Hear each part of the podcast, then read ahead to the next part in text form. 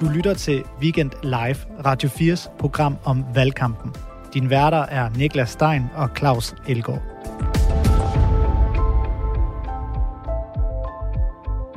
Og erstattet af noget nyt. Og den er afskaffet. Af noget nyt og bedre. Og den er afskaffet. Jeg bliver træt i hovedet. Ja, øh, men bliver den afskaffet, Lars Løkke Rasmussen? Jamen prøv lige at høre. Altså, jamen så er den afskaffet i den form, vi kender det, og erstattet noget nyt. Ja, han begyndte pludselig at blive lidt træt af spørgsmål, den gode Lars Løkke Rasmussen. For i takt med, at meningsmålingerne de stiller ham flere mandater i udsigt, ja, så begynder presset også at komme. I ugens løb, der blev der stillet flere og flere spørgsmål til, hvad moderaterne egentlig vil, samtidig med, at hver tiende stemmeberettigede dansker står til at give Lykke og moderaternes øh, en stemme. Op mod weekenden, der gravede medierne sig så frem til en side om folkepensionen i moderaternes partiprogram. Hvad var den nu af? Vil moderaterne simpelthen afskaffe folkepensionen? Ah, hør nu lige her, fine venner. Nu skal jeg forklare jer det, kom det fra Lars Lykke, der jo gerne vil snakke substans.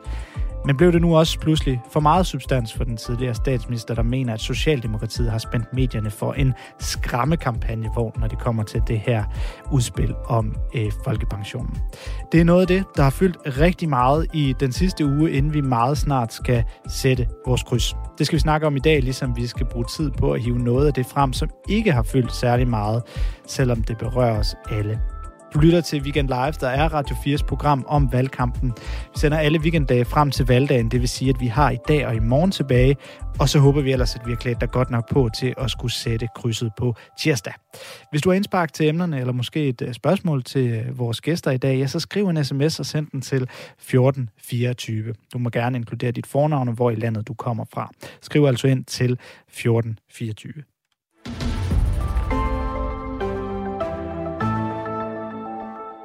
Mit navn er Niklas Stein, og jeg er din vært i dag sammen med Claus Elgård. Og øh, Claus, godmorgen, og øh, hvad skal vi kaste os ud i først?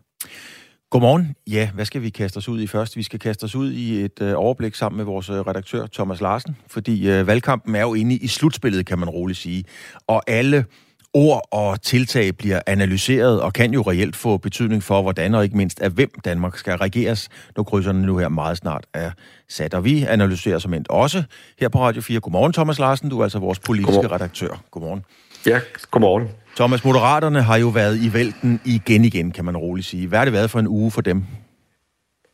Jamen, jeg synes først og fremmest, det har været en øh, uge, der har formet sig som et triumftog for Lars Løkke Rasmussen og hans øh, kandidater, fordi det vi jo har været vidne til, det er, at partiet er braget frem i meningsmålingerne, og Lars Løkke Rasmussen selv står til et af de største og mest overraskende comeback, som man nærmest nogensinde har set i, i dansk politik. Så grundlæggende så har det virkelig været en, øh, en uge, der har peget på et, øh, et kæmpe gennembrud til Moderaterne, øh, hvor Moderaterne ifølge de fleste meningsmålinger står til at komme til at sidde med de afgørende øh, mandater på valgnatten, og i høj grad altså komme kom til at få en, en meget bestemmende rolle, afgørende rolle, når der skal formes en ny øh, regering. Men det er også klart, at det er en uge, der er stoppet herop til weekenden med nogle enormt hårde angreb på Lykkes, altså pensionstanker, og, øh, og som også har betydet, at øh, Lykke pludselig er kommet i, øh, i defensiven, og især har skulle han altså kæmpe for livet i forhold til de angreb, som øh, særligt Socialdemokratiet har sat ind på ham. Ja, det må man jo bare konstatere, Thomas, fordi der har jo været pres fra Socialdemokraterne, og, og nu har Moderaternes holdning til, som vi taler om her, øh, folkepensionen jo mildt sagt været til debat. Har Lars Lykke ganske enkelt fejlfortolket den her? Er der mere modstand, end han havde øh, øh, regnet med? Ej, jeg tror, han har undervurderet, altså hvad der kommer til at ske for et parti, når det lige pludselig står til at få en så afgørende øh, betydning, som, øh, som Moderaterne øh, gør. Sagen er jo, i lang tid, så er der ikke ret mange af de øvrige partier, der har været særlig optaget af, hvordan det er gået Lars Løkke Rasmussen og Moderaterne. Og sådan har det jo været, fordi Moderaterne i ganske, altså ganske længe har ligget på et meget altså lavt moderat niveau, undskyld udtrykket, moderat niveau i, i meningsmålingerne. Ikke? Men pludselig er det eksploderet. Pludselig står partiet til at få en afgørende afgørende rolle. Og så øh, er det klart, at så begynder de øvrige konkurrenter og modstandere altså at sætte angrebene øh, ind. Um, og øh, så kan selv sådan en, en formulering om noget, der skal ske i fremtiden, pludselig blive hævet helt ind i centrum af den politiske debat, fordi det hører med til historien, at det er nogle meget, skal man sige, sådan langsigtede overvejelser, som Moderaterne har, der handler om, at øh, på sigt, så kunne det være godt at lave et øh, bedre øh, pensionssystem, men det er jo ikke sådan, at de har tænkt sig at fjerne folkepensionen på tirsdag, han er sagt, eller efter øh, på tirsdag. Men ikke desto mindre, så har især Socialdemokratiet, men også nogle af de borgerlige partier, set en mulighed for at stikke kniven ind her, og sådan begynde at advare om, at Lars Løkke Rasmussen, han vil fjerne af folkepensionen. Og det kan godt være farligt, altså at sådan et angreb kommer på Moderaterne så kort før øh, valget der kommer det her angreb, og det er, jo, det er jo sat ind, men Lars Lykke er jo unægteligt en mand, der kan sin métier, når det handler om, øh, om valgkamp. Hvad er det vigtigste? Hvad, hvad, hvad er det, Lars Lykke skal gøre nu øh, de sidste dage her, skal vi sige, for at ride stormen af? Ja, han skal nok gøre to ting. Altså først og fremmest så skal han virkelig igennem med budskabet om, at folkepensionen bliver altså ikke fjernet i overmorgen øh, eller i morgen øh, for den sags skyld. Det er noget, han tænker på øh, langt ude i fremtiden. Det bliver fuldstændig afgørende for ham, at han kommer igennem med det øh, budskab, fordi ellers så tror jeg faktisk, at han kan komme til at, at, at tabe en del stemmer øh, på, på, på det her.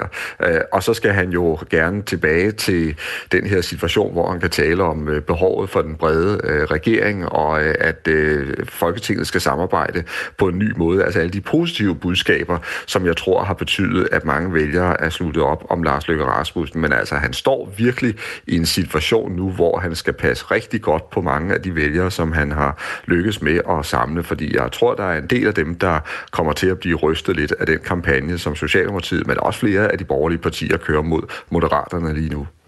Et andet omtalt udspil, måske det mest omtalte udspil i ugens løb, var Socialdemokratiets ønske om 3 milliarder øh, mere til løn i, til de offentlige ansatte.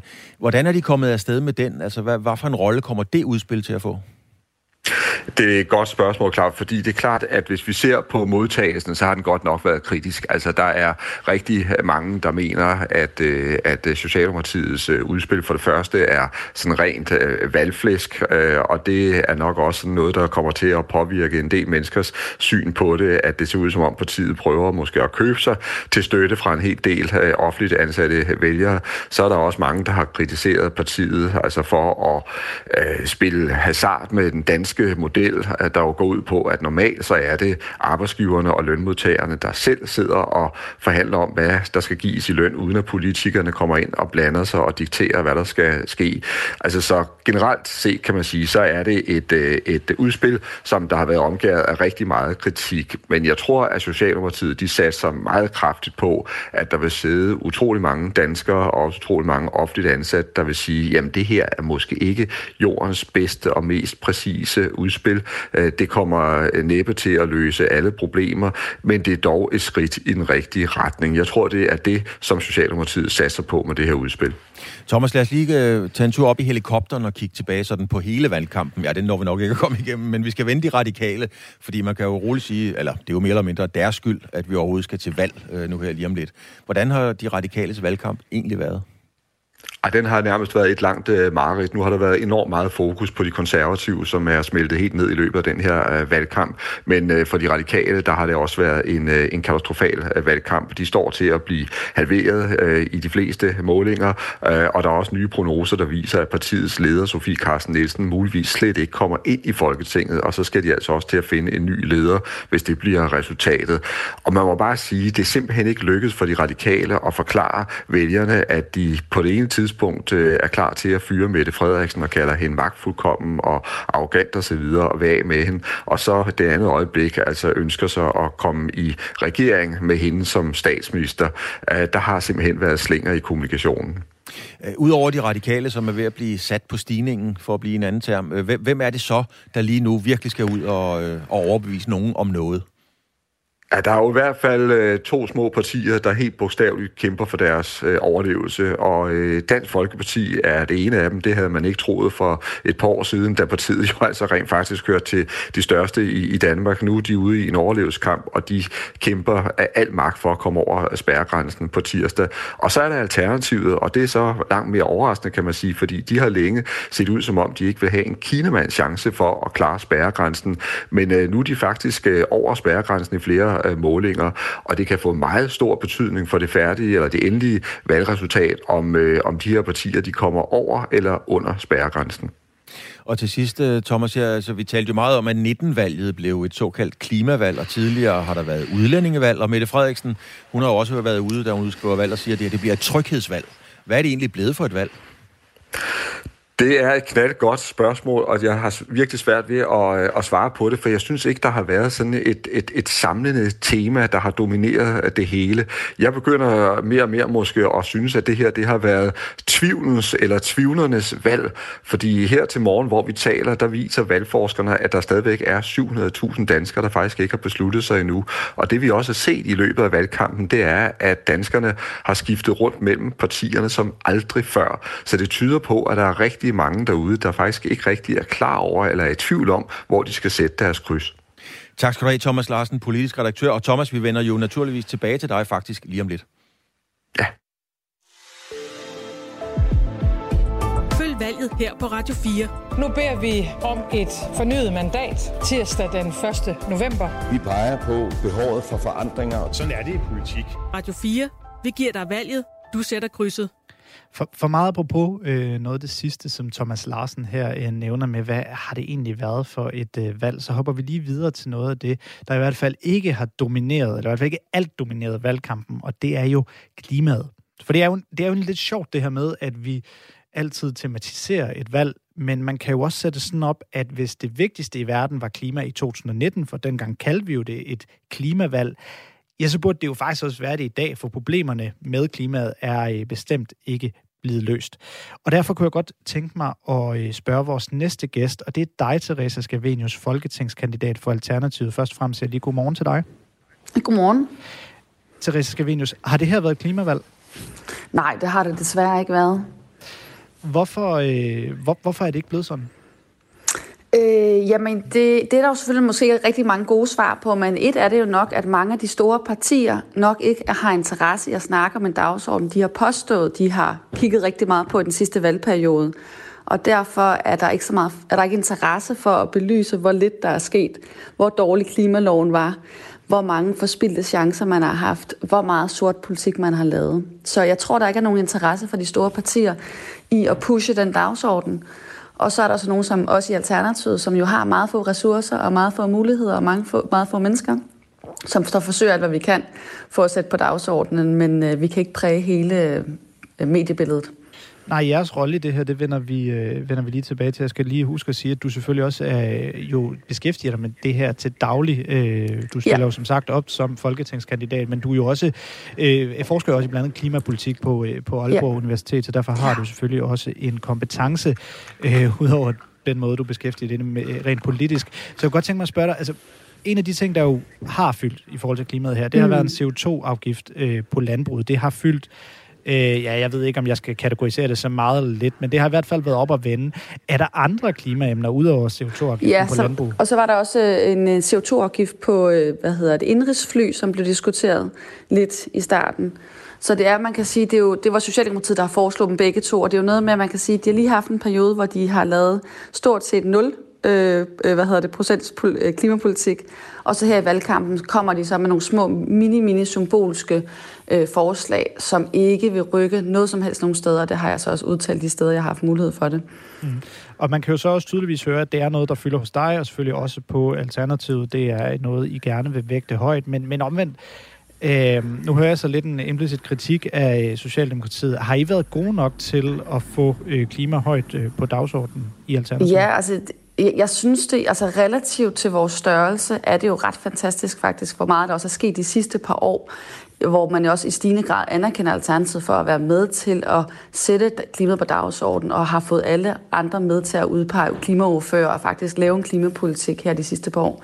Så jeg vil sige ja, relativt til vores størrelse, relativt til, at Torsten Geil har siddet ene mand inde på, i Folketinget i en lang periode, så er det faktisk øh, lykkedes, synes jeg, øh, relativt til vores ressourcer. Men selvfølgelig er det slet ikke godt nok, og selvfølgelig er det jo også derfor, at det bliver fantastisk, hvis det lykkes at komme ind i Folketinget, for så vil det jo være en platform fremadrettet til virkelig at få skruet op for den her øh, dagsorden. Men det er jo også øh, i en situation, hvor I øh, ifølge meningsmålinger balancerer lige på kanten af, af spærregrænsen. Det, det, det afhænger, ja. eller det skifter nærmest en gang hver anden dag, så I ligger I lige under, så ligger I lige over, og i seneste meningsmåling, så I ja. ligger lige over. Øh, ja, altså, for... jeg vil sige, de, de, faktisk, det, det er jo efterhånden, det vægtede gennemsnit er jo over nu, ikke? og det vil sige, der er i stigende grad, de fleste ligger over. Men selvfølgelig er det totalt spændende og lidt en valggyser, om det lykkes. Øh, for mig at se, er det ud fra et klimapolitisk synspunkt helt fuldstændig afgørende, for vi kan bare se, at regeringen, øh, selv hvis den bliver rød, de laver altså ikke klimapolitik, hvis der ikke er nogen, der presser dem til det. Men jeg vil gerne lige, så, undskyld, jeg afbryder, Therese ja. men jeg vil gerne lige holde fat i det her, for, for er, det ikke en, er det ikke en udfordring, gerne vil sætte klima på dagsordenen, samtidig med, at I jo tydeligvis også skal prøve at i tale sætte en, anden, en masse andre ting, fordi I befinder, sig, øh, befinder jer i den her situation, hvor jo. I først og fremmest skal prøve at komme over spærregrænsen. Bliver det ikke, kan det ikke risikere at blive for mudret billede?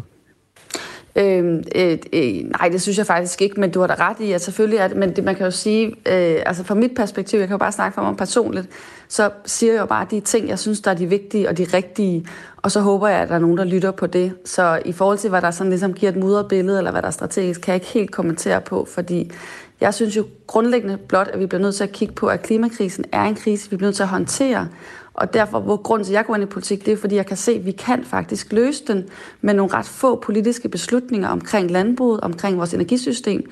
Og der skal ikke så meget til, at vi faktisk kan skrue gevaldigt op for det, uden at den enkelte borger egentlig nødvendigvis skal ændre så meget til at starte med. Så jeg synes, det handler om at sige, Øh, ja, det er det, der, ligesom, det, der, det, der motiverer mig. Om det er ligesom, at der er nok, der kan lytte på det, og nok, der interesserer sig for det, er ikke så vigtigt. Mm. I, I august øh, der skrev en række medier, uden at det blev, tør jeg godt sige, en ret stor nyhed, at København de ikke når øh, det her klimamål om 70 øh, procent reduktion af CO2-udledninger ja. i øh, 2025.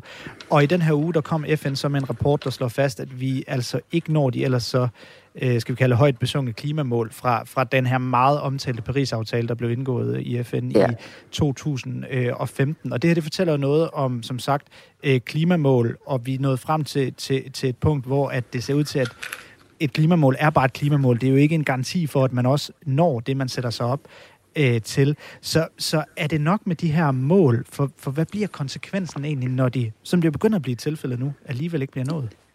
Ja, og for os, der har beskæftiget med det her område i mange år, er der jo ikke noget af det her, der er en øh, overraskelse. Jeg har i mange år sagt, at den plan, der lå i København, var fuldstændig tynd i forhold til netop målsætning, og det samme gælder også den globale øh, politiske dagsorden.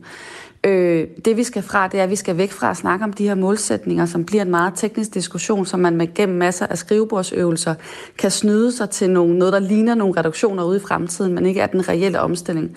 Det vi skal frem til, det er bare at sige, at vi skal have, nogen, vi skal have omstillet nu i landbruget, og vi skal have omstillet nu i vores energisektor. Og, og derfra ligesom, øh, hvad hedder det, at have et helt andet, meget mere konsekvent tilgang til klimapolitikken. Øh, hele den her øvelse med at lave målsætninger 70 procent har været en måde ligesom at øh, og, og skyde, altså det er også derfor, den er blevet kaldt holkestavning, det har været en måde at skyde reduktionerne frem ud i tiden, og så ikke rigtig committe sig til det. Og jeg kunne læse det allerede i klimaloven, da den kom frem i 2019, at jeg kunne se, at den her klimalov kommer ikke til at rykke noget inden for de næste 5, 10, 20 år. Øh, og det er sådan noget, det jeg gerne vil ind sammen med Alternativet, og sige, at vi skal have en ny klimalov, som faktisk skal sætte klimaet først og kan lave de her ting. Og det kræver, at man forstår, hvad der står i de der tekster, og forstår, at øh, det der politiske spin, som desværre er blevet en del af den politiske virkelighed, som jeg også synes, det er rigtig svært at arbejde med. Der er jo rigtig meget greenwashing, der er rigtig meget, hele den her valgkamp. På plakaterne kunne det jo godt ligne, at det var et klimavalg, fordi jeg tror stort set alle partier har mange grønne farver på, og der står klima rigtig mange steder. Men det er bare ikke den politik, der bliver ført. Så og det kræver, at... Um, ja. ja jamen, så øh, meget på det her kunne jeg godt tænke mig at, at bringe et af de sidste øh, af de indspil, der trods alt har været i forhold til klimadebatten i den her valgkamp ind, og det er jo, at i aftes, øh, der åbnede statsminister Mette Frederiksen jo for at genåbne klimaloven. Hun sagde til, til information, at, at man godt kan i den næste valgperiode genåbne klimaloven, og så sætte barn højere end de her 70 procents reduktioner i udlænding, som der lige nu står øh, i klimaloven. Og den er I jo netop, som sagt, med i Alternativet. Det er, så, det er så en åben dør til os, ikke? og man kan sige, det netop, de har jo så ikke selv kunne evne at fylde den ud med noget, der ligesom kunne hæve den, men, men netop hvis vi kommer med et stærkt mandat, så vil det netop være muligt at sige og kræve, for vi kan jo også se, at Mette Frederiksen kan jo sandsynligvis få noget øh, flertal i rød blok uden Alternativet, og derfor er der jo en unik mulighed for faktisk at sige, at vi skal have en helt ny klimalov, som, øh, som netop øh, tænker helt anderledes øh, og kan speede op nu og her. Fordi det er også det, jeg mærker, at det er befolkningen ønsker det faktisk. De ønsker, der bliver taget hånd om den her krise. Øh, Ja, øh, Opinion har jo lige været ude med en, øh, som jeg også sidder med her, med en meningsmåling, der siger, at det er det, altså klima, der vægter højst øh, i, ja. i, øh, ifølge deres meningsmåling, som er lavet for Danmarks ja. Naturfredningsforening. Så det bakker selvfølgelig op om det, du siger her. Øh, yes. lige, lige til sidst, Rene Skavenius, øh, for lige at holde fast i den her, det her, øh, den her udtalelse fra, fra Mette Frederiksen, så er Venstre ude i dag og siger, at det er øh, valgflæsk, øh, altså det her øh, hvad skal man sige, det her ønske om at gennemåbne klimaloven og sætte barn højere end de 70 procents udledninger i CO2. Valgflæsk kalder Venstre det. Er du enig i det? Øh, jeg tror også, det er det. Hvis Alternativet ikke kommer ind, så er det det. Fordi hun har, hun har om nogen ikke interesseret sig for klimapolitikken overhovedet. De, der blev, blev kun gjort, fordi at der ved sidste valg var et ekstremt folkeligt mandat til, at de blev nødt til at kigge på klimaet. Og det var derfor, det var så skuffende, skuffende at de lavede en klimalov, som jeg kunne se helt bogstaveligt talt satte klimaet på en syvende plads efter, du ved, eksport, økonomi og andre ting.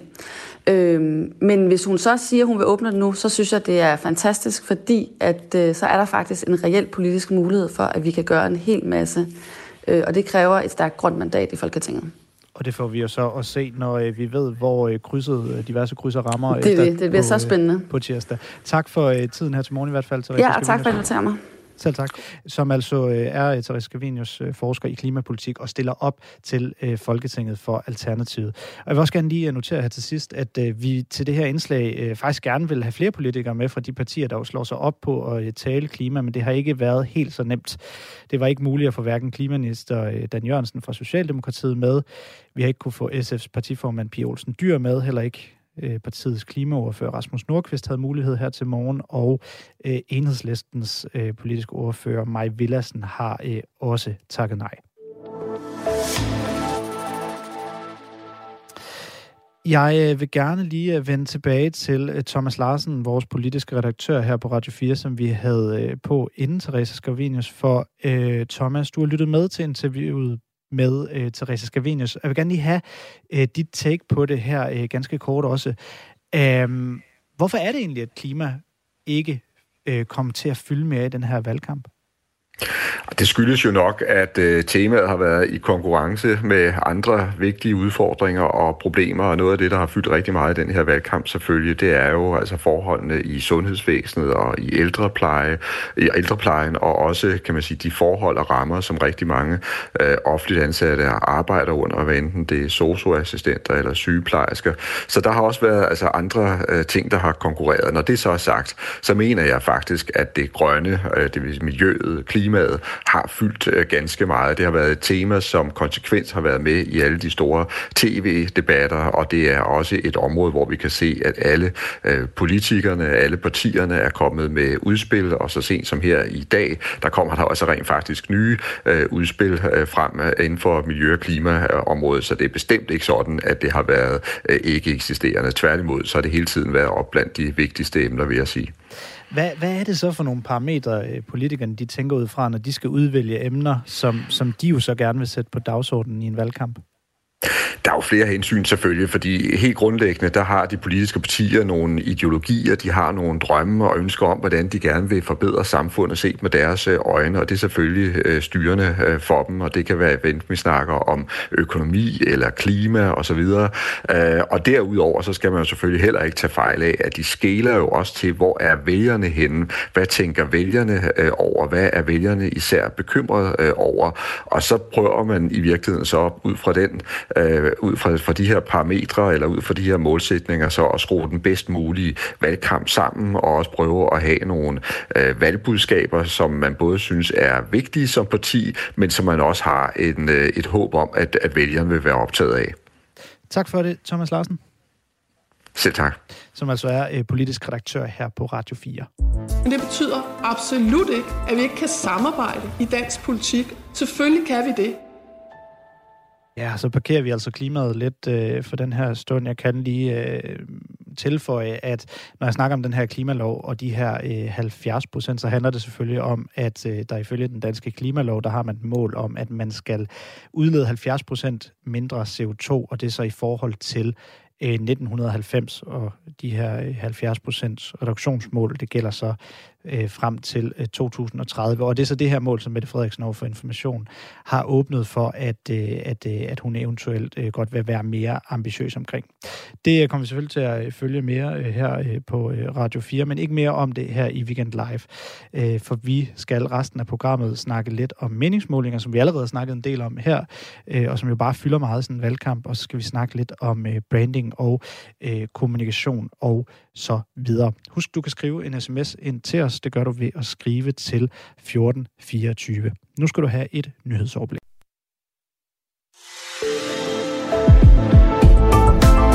Du lytter til Weekend Live, Radio 4's program om valgkampen. Din værter er Niklas Stein og Claus Elgaard.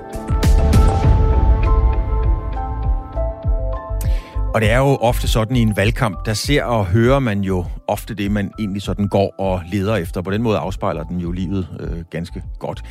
Jeg ved egentlig ikke, om der er noget eller nogen, som jeg er gået sådan og let specielt efter, men der er noget, jeg har undret mig over, Niklas. Der er nogle ting, som, øh, som, som undrer mig. Jeg sad i går og talte med min nabo, og vi sad og talte om, hvor pokker Inger Støjberg er blevet af. Hun meldte sig ind i valgkampen med et ordentligt brag, og nu har hun lavet det, vi kalder en Houdini, Altså man kan jo skrive sådan en børnebog, der hedder Hvor er Inger? Og det kan der jo efter min, og det er min helt private mening, være øh, to årsager til. Enten er det sådan et strategisk valg, det går godt, og så er der ingen grund til at risikere noget. Og derfor så har Inger Støjberg måske valgt at holde, skal vi sige, lav profil. Også er det ganske enkelt, fordi at der ikke er mere at byde på. Der er ikke mere i dunken, som man siger. Øh, og det ene øh, øh eller om det er det ene eller det andet, det, det har jeg faktisk ikke noget bud på, men jeg har i hvert fald undret mig over, at Inger Støjberg nu gør det, som vi siger i sport, kalder, eller spiller alibi-fodbold. Altså, så vil man slet ikke have bolden. Det har godt nok undret mig. Og, og så må jeg også sige, Niklas, det også undrer mig, at det sådan er lidt et generelt billede, fordi der er mange af profilerne, der til synligheden har trykket sådan, skal vi sige, på mute-knappen de er simpelthen blevet væk. Vi har jo prøvet at spørge rigtig, rigtig mange om at være med i det her program. Jeg vil ikke sige, at de normalt står i kø, men det er jo ikke noget problem at rekruttere nogen til at være med i et landstækkende radioprogram op til et valg. Men lige nu der er der bare radiotavshed på rigtig, rigtig mange øh, parametre. Og så kom jeg til at tænke på noget, Goethe engang sagde. Goethe har sagt meget, skal jeg så lige hilse sige. Men øh, han sagde engang, øh, du har taget det første skridt på vejen mod visdom, når du lærer at holde din kæft. Øh, og det kan jo være, at det, det, det er det, de ganske enkelt gør nu. Ja, det, øh, det kan sagtens være i forhold til det her med Inger Støjberg og Danmarksdemokraterne. Så jeg har jo meget tænkt på, at, eller jeg i hvert fald har hørt, hørt analyser om, at hun tager jo mange, hun tager mange DF-vælgere over til sig. Og, øh, og, og han, hun har jo snart kanibaliseret så meget på dem, at, øh, at, at de jo ligger lige omkring spærregrænsen. Så det er også sådan lidt, hun skal også passe på, for hun vil gerne stadig have DF i blå blok. Hun skal også passe på, at de ryger ned, ned under spærregrænsen, for så kommer der jo sikkert det her stemmespil. Det er sikkert også nogle tanker, øh, hun gør sig, øh, den gode Inger Støjberg fra, fra Danmarksdemokraterne. Noget jeg jo, altså, det er jo også derfor, vi lige snakkede klima, inden, øh, inden vi gik på nyheder her. Øh, og hvis man ikke hørte den snak, så man gå ind og finde øh, programmet, altså øh, Weekend Live, som det er det, du hører på Radio 4 lige nu. Det kan man gå ind og høre på, eller finde på Radio 4's app. Øhm, altså, det var, jo, det var jo klima. Og det er jo mm. noget, øh, som jeg også synes var vigtigt, at vi lige nåede at få øh, på programmet her i... Øh, her ja, i, i, i, i programmet, inden vi jo sender for sidste gang i morgen. Øh, det er jo noget, der fylder meget hos, øh, hos vælgerne derude. Altså, vi, vi har lige fået en meningsmåling fra Opinion, der er lavet fra Danmarks Naturfredningsforening, som, som siger, at det er det, der er højst på dagsordenen. Og, og jo, jeg vil gerne holde fast i det her med, at, at, at vi gør hvert valg til et øh, tematiseret valg. Øh, der, var, der har været udlændingevalg i forbindelse med flygtninge tidligere. I 2019, der øh, blev det gjort til et, øh, et klimavalg. Men, men, men hvis man gjorde det ud fra de parametre, man satte op i 2019, som jo handlede om, at klimaet er så vigtigt, øh, og det er noget, vi skal gå op i, og det er en, et problem, vi skal løse, jamen så bliver vi jo egentlig nødt til at blive ved med at gøre alle valg til klimavalg, indtil de her problemer så er løst. Og de siger jo så bare, at de ikke er løst, som vi hæver ind i det her øh, i den her klimasnak, vi havde med Therese Scavenius fra, øh, fra, øh, fra Alternativet, jamen så har FN lige i løbet af den her uge, som vi har kigget på, frigivet en rapport, som siger, at alle de her klimamål, som alle lande gerne vil vække så højt og sige, at dem skal vi nå, og dem skal vi binde os fast til, øh, ud fra Paris-aftalen, der blev lavet i 2015, jamen dem er vi slet ikke på vej til at nå. Øh, vi, øh, vi sigter mod en øh, global temperaturstigning på 2,5 øh, grader, som var for guds skyld det, vi ikke skal nå, øh, ja, sagde ja, ja. FN. Og hvis man kigger ud af vinduet nu, øh, vi står i Aarhus og kigger ud over Banegårdspladsen, jamen så venter der et vejr udenfor i dag, som kan blive rekord. Altså man forventer i dag måske 20 grader. Det varmeste, det nogensinde har været. Der blev sat rekord i går, hørte jeg lige i, ja det var så en news i morges, men 19,7 grader. Det varmeste, der nogensinde har målt. Øh, det er jo vildt. Det er vildt. Og, øh, og, og den her FN-rapport kom jo selvfølgelig i den her uge, fordi der i næste uge er øh, det her store klimatopmøde, altså øh, i det her tilfælde COP27, som det hedder, som bliver holdt i Ægypten. Og der er også sådan siddet og tænkt lidt, hvor i alverden stiller det egentlig Danmark for... Har vi en regering på det tidspunkt? Hvem, hvem, hvem skal vi egentlig sende afsted på, på næste søndag, hvor det hele spænder for? Og ligger det her valg ikke lidt skidt i forhold til, til det her klimatopmøde, som man jo også gerne vil snakke op, fordi det er her, at alle de mødes om lige præcis det her emne, som alle efterhånden jo bare kan blive enige om, øh, bare øh, fylder ekstremt meget. Og det har så også øh, fyldt rigtig meget i, øh, i, øh, i det her program. Øh, men øh, må ikke vi også øh, skal øh, parkere det lidt, for det skal også trods alt handle om øh, andre ting.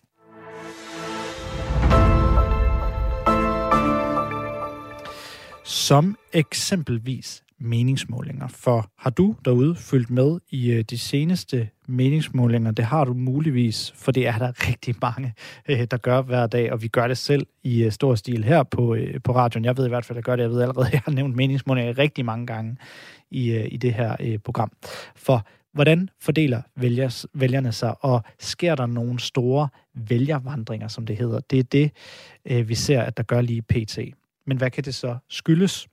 I uh, Ring til Radio 4 i den her uge, der havde Ida Sofie Sellerup besøg af Rune Stubager, der er professor ved Institut for Statskundskab på Aarhus Universitet, og han undersøger vælgernes adfærd ved et uh, folketingsvalg, som det vi har gang i lige nu. Her der blev der blandt andet snakket om en stigende tendens i vælgere, der tvivler. Rune Stubager, han uh, kom blandt andet ind på det her perspektiv på tvivlen. Man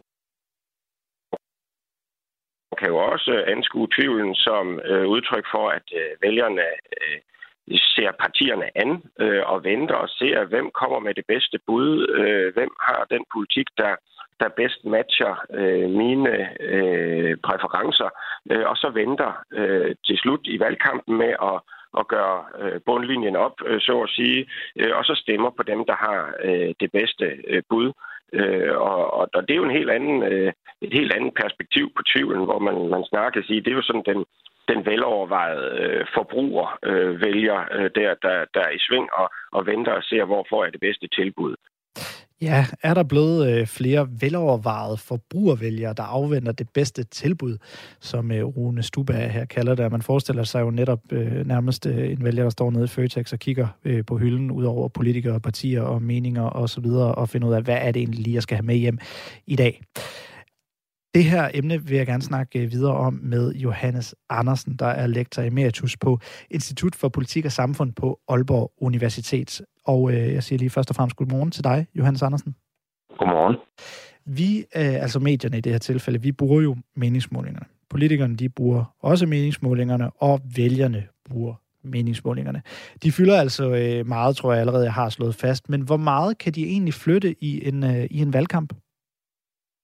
Det tror jeg simpelthen ikke, man kan præcist afgøre, øh, fordi det vil kræve, at man øh, var inde i hovedet på, på alle mennesker og kunne se, hvad det egentlig er, de bliver påvirket af. Fordi når man, tager, når man er vælger, øh, og for eksempel en tvivlende vælger, som Rune Stuberg lige har, har talt om, jamen øh, så påvirkes man af sine venner, sin familie, sine omgivelser, sit arbejde, sine medievaner, og blandt andet også af, at der engang imellem dukker en meningsmåling op.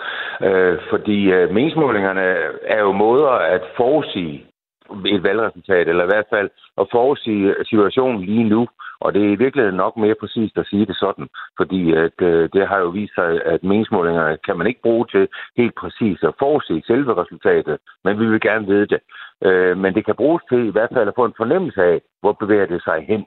Og øh, når de så bevæger sig øh, et eller andet sted hen, øh, så vil du eller andre medier, så vil I kommentere det, og så vil I konstatere, ja, parti X, det går frem, og det er nok på grund af de og de ting. Og så nævner I nogle positive ting, som de har sagt, øh, og parti Y, det går tilbage, og så nævner I nogle negative ting. Så pludselig er I med til at forstærke en oplevelse af, at nogen er bedre end nogen andre, og det går selvfølgelig videre og påvirker vælgerne. Hvor meget, det, det er sammen med alt det andet. Mm.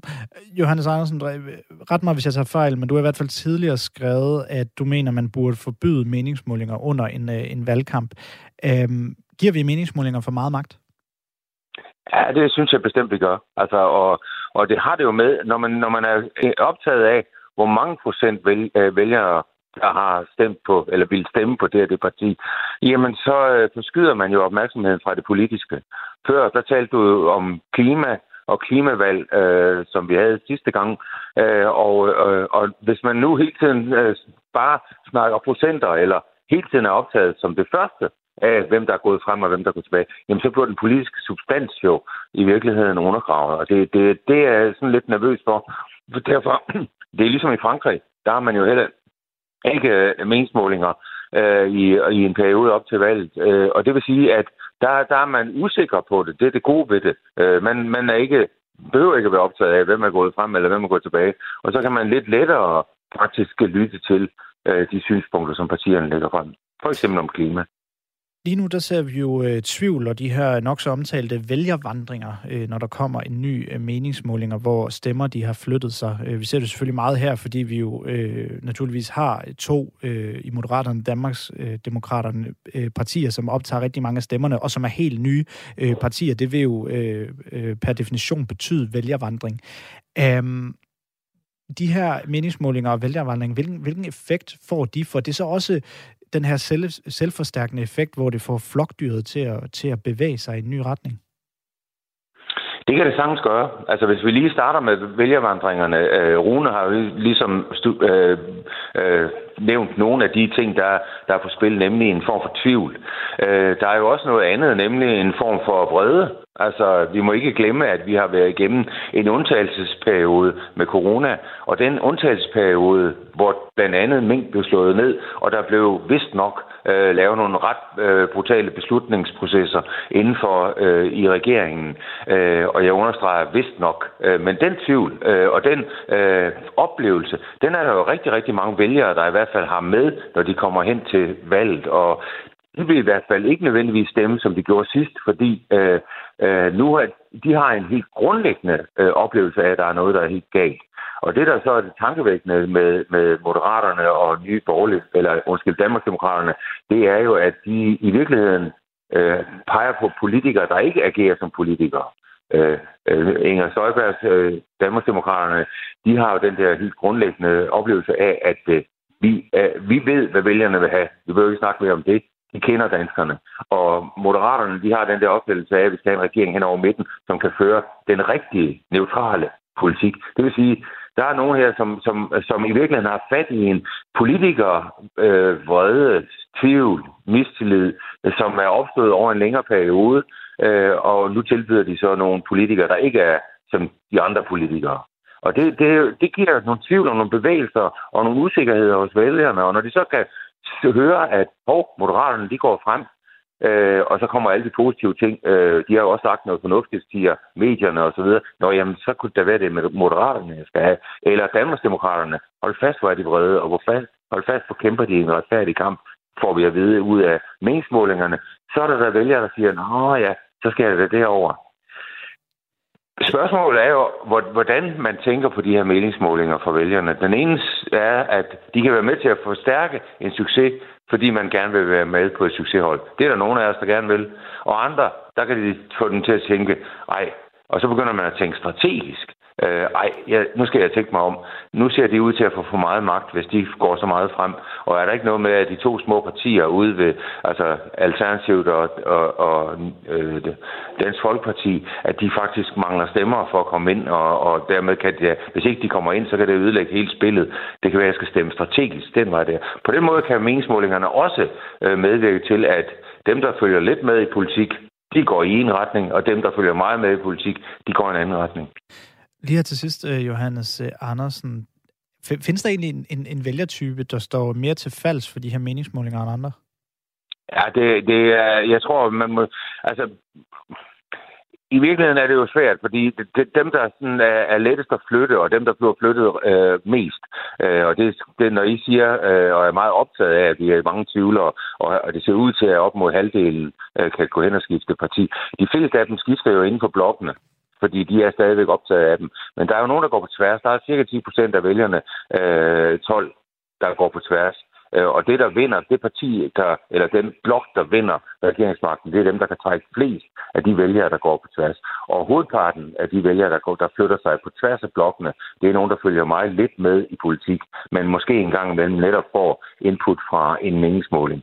Og det er dem, de jo samtidig med, at de skal holde fast, et parti skal holde fast i sine kernevælgere og sige det rigtige til dem, så skal de også have fat i det, de mest usikre, og dem, der følger mindst med i politik, hvis de skal vinde valg. Tak for det, Johannes Andersen. Velbekomme. Som altså er øh, lektor emeritus på Institut for Politik og Samfund på Aalborg Universitet. Valgkampen er kørt ind på opløbsstrækningen efter tre uger, kan man sige, i kuperet terræn. Nogle er sat, nogle har taget tid på konkurrenterne, og nogle kører bare med. Men hvem der har føretrøjen, det skal der lige et målfoto til at afgøre. En ting er sikkert, det bliver afgjort på målstregen. De ord, fordi pressen dækker på mange måder en valgkamp på samme måde som eksempelvis et Tour de France. Der er helte, der er skurke. Det handler ofte mere personligt om deltagerne end deres præstationer i feltet eller på Christiansborg. Gamle historier, sejre som det, vi kalder lortesager, bliver gravet frem af os, pressen, der meget ydmygt udnævner os selv til at være den fjerde statsmagt. Men hvordan har vi egentlig dækket det her valg, der kan være afgørende for et helt lands fremtid? Sune Bang er ekspert i kommunikation og havde et indlæg i, et, i Fagbladet Journalisten inden valgkampen. Overskriften lød sådan her. Jeg hæber på jeres journalister. Måske er det kun den fjerde statsmagt, pressen, som kan sørge for, at folketingsvalget ikke ender med at skabe et mere polariseret samfund, hvor vores verdensberømte tillid til hinanden lider et knæk. Godmorgen, Sune Bang. Er pressen ved at splitte vores ellers øh, hyggelige lille land? Ja, det er et godt spørgsmål. Det er i hvert fald noget, jeg har brugt en del øh, tid på at, at undersøge, fordi jeg ser i flere og flere sammenhænge faktisk, hvordan øh, pressen i højere grad dyrker øh, øh klik, dyrker øh, øh, personsager, dyrker splittelse. Øh, vi har set det i mange andre lande, hvor det også er sket, og hvor at, øh, at man faktisk efterlades et dårligere sted efter, hvad kan man sige, demokratiets øh, festdag. Øh, vi ser mange gange op til, til valg, øh, at, at, at den form for journalistik, der, bliver, der og, og den form for retorik også, der bliver brugt fra politikerne, jamen, den gør faktisk, at, at landene, der har haft et valg, bagefter står mere polariseret, og det er jo skrækkeligt at tænke på. Betyder det, at, at pressen kigger mere på deres egne kommercielle interesser, end på en objektiv valgdækning?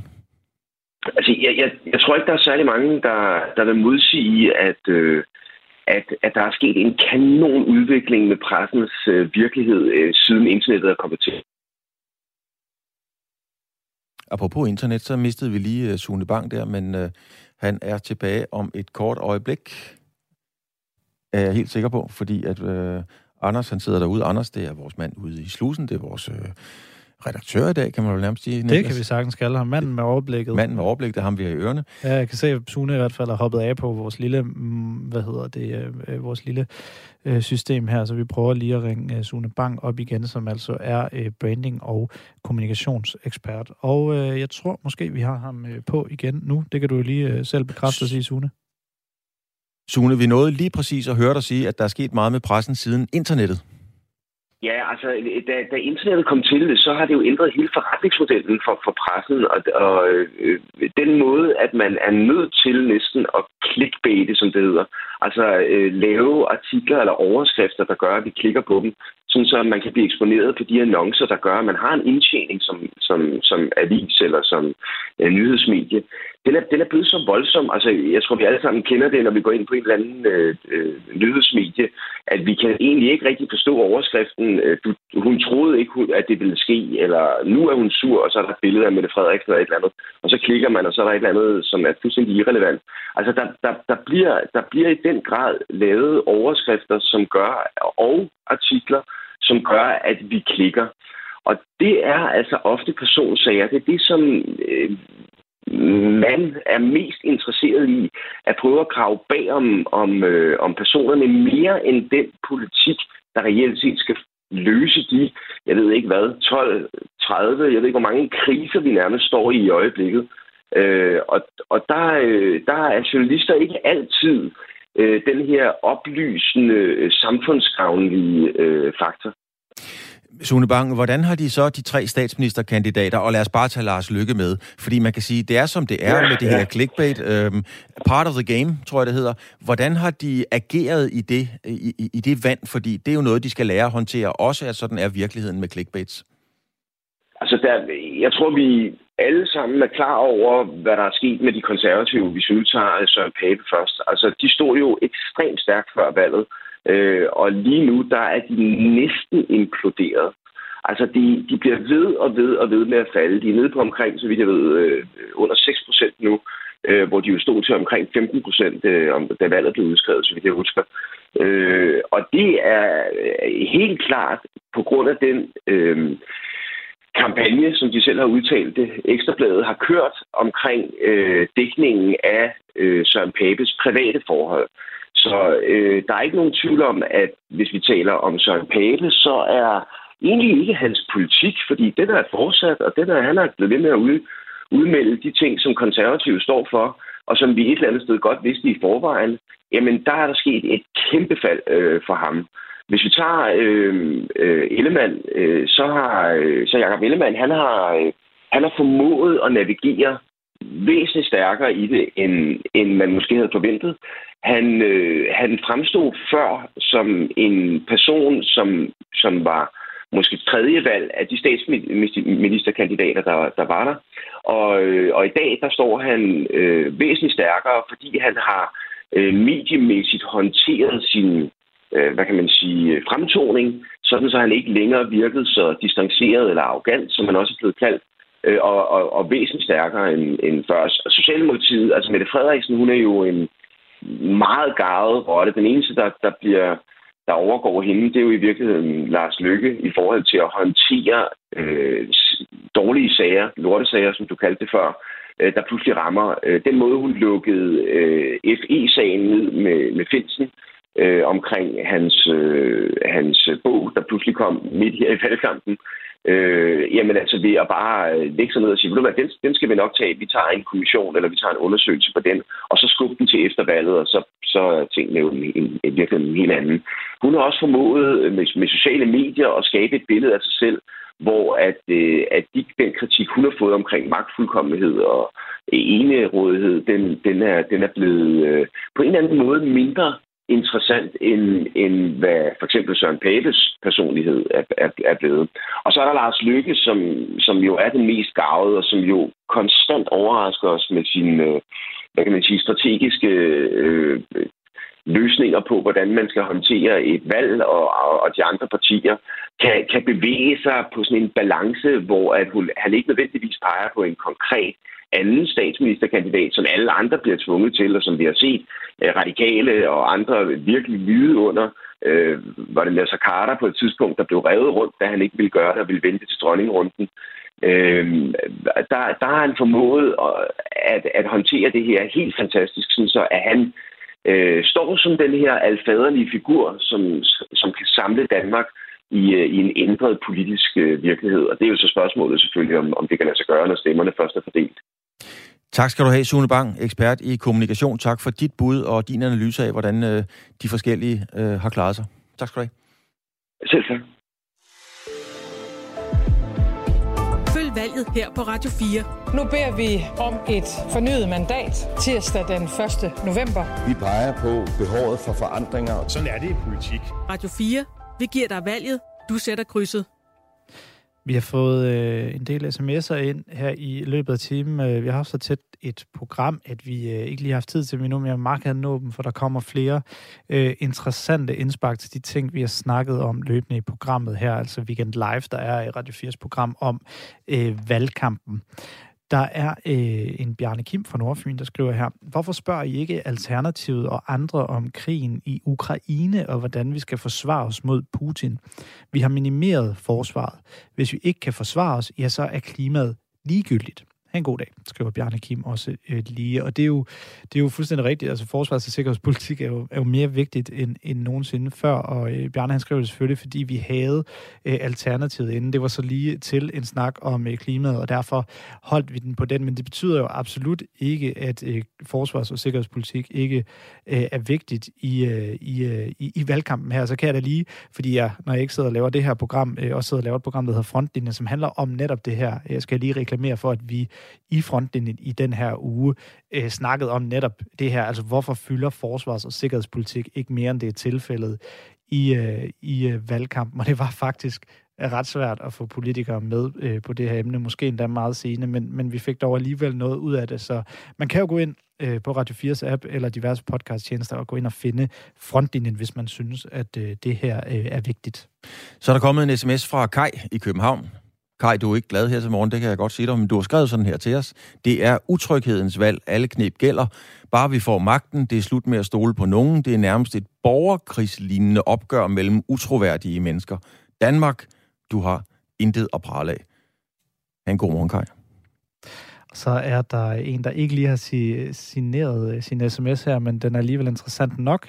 Vedkommende skriver, at det bliver mere og mere pinligt og hysterisk at høre på øh, Lykketoft. Han råber og skriger op om, at vi skal stemme på Alternativet. Mette Frederiksen hun kommer med det ene forslag efter det andet i sidste øjeblik.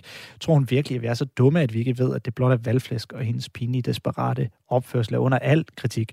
Og det her var nok også myndet på vores øh, klimasnak øh, tidligere, og øh, når han øh, eller når han eller hun øh, vedkommende i sms'en her nævner Måns Lykketoft, så er det jo nok, øh, fordi han øh, også gav et interview til Information, hvor han øh, ja, øh, snakkede om, hvorvidt man skulle stemme på dem i forhold til at øh, stemme strategisk øh, den gode øh, Måns Lykketoff for Socialdemokratiet. Det var alt øh, for denne gang i Weekend Live, men vi gør det hele igen i morgen, hvor programmet sender for sidste gang kl. 8 til 9, for så er vi ellers trygge ved, at vi har klædt dig godt på til at sætte krydset på tirsdag. De næste dage, der får du stadig masser af valgdækning lige her på Radio 4, og så kan du se frem til noget af en valgdag på tirsdag den 1. november, hvor Radio 4 rykker ind på Christiansborg, så du kan roligt holde, holde radioen indstillet her på Radio 4 de kommende dage. Husk også, du kan downloade Radio, 4, Radio 4's app, hvor du kan høre alle vores programmer, både de politiske og alle de andre gode programmer, vi har Øh, klar til dig. Det var alt for os her i dag. Nu skal du have nogle